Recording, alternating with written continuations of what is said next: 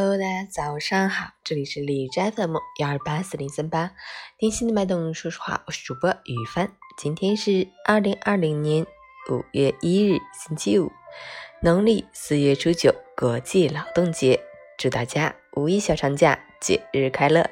好，让我们去看一下天气如何。哈尔滨多云，二十七到九度，西南风五级，晴间多云天气，气温持续回升，最高温有望飙升至二十七度。创开年新高，但气温起伏不定，昼夜温差明显。白天虽然暖暖，早晚却是凉凉。提醒大家适当减衣，不要操之过急。牢记莫扎堆，莫聚集，做好个人防护，保证身体健康，才能享受大好时光。截止凌晨六时，海市的 AQI 指数为七十四，PM 二点五为四十三，空气质量良好。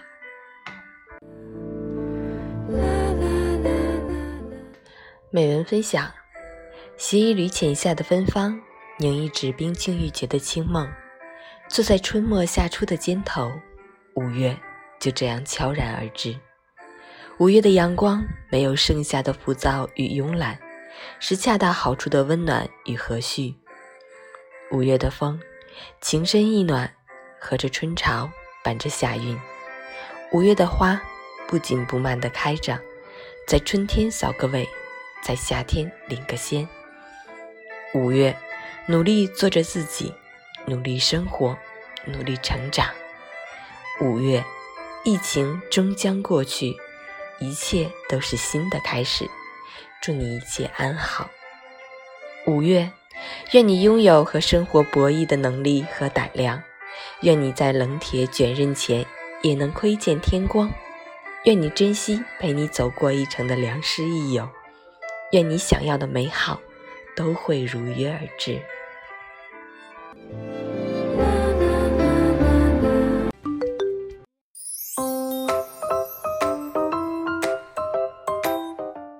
晨语简报：国家卫健委发布五一出行提示，就近错峰出游，避开人员密集的景点和高峰时段，不扎堆，少聚集，做好个人防护。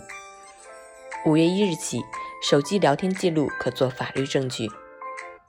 世界黄金协会，各国央行大量购买黄金，金价升至八年高位。教育部，目前一百余万大学生已返校，五一后九省高校开学。广东明确教育惩戒边界，中小学生违规，教师可惩戒，但不得体罚。国家铁路局公布 T 幺七九次列车脱轨侧翻致一死一百二十七伤的调查结果，系自然灾害造成的铁路交通较大事故。北京网信办五月起开展为期两个月网络恶意营销账号整治行动。五月一日起可跨省缴纳非现场交通违法罚款。特朗普声称中国将竭尽所能。使其连任失败，外交部回应：中国没兴趣干预美国大选。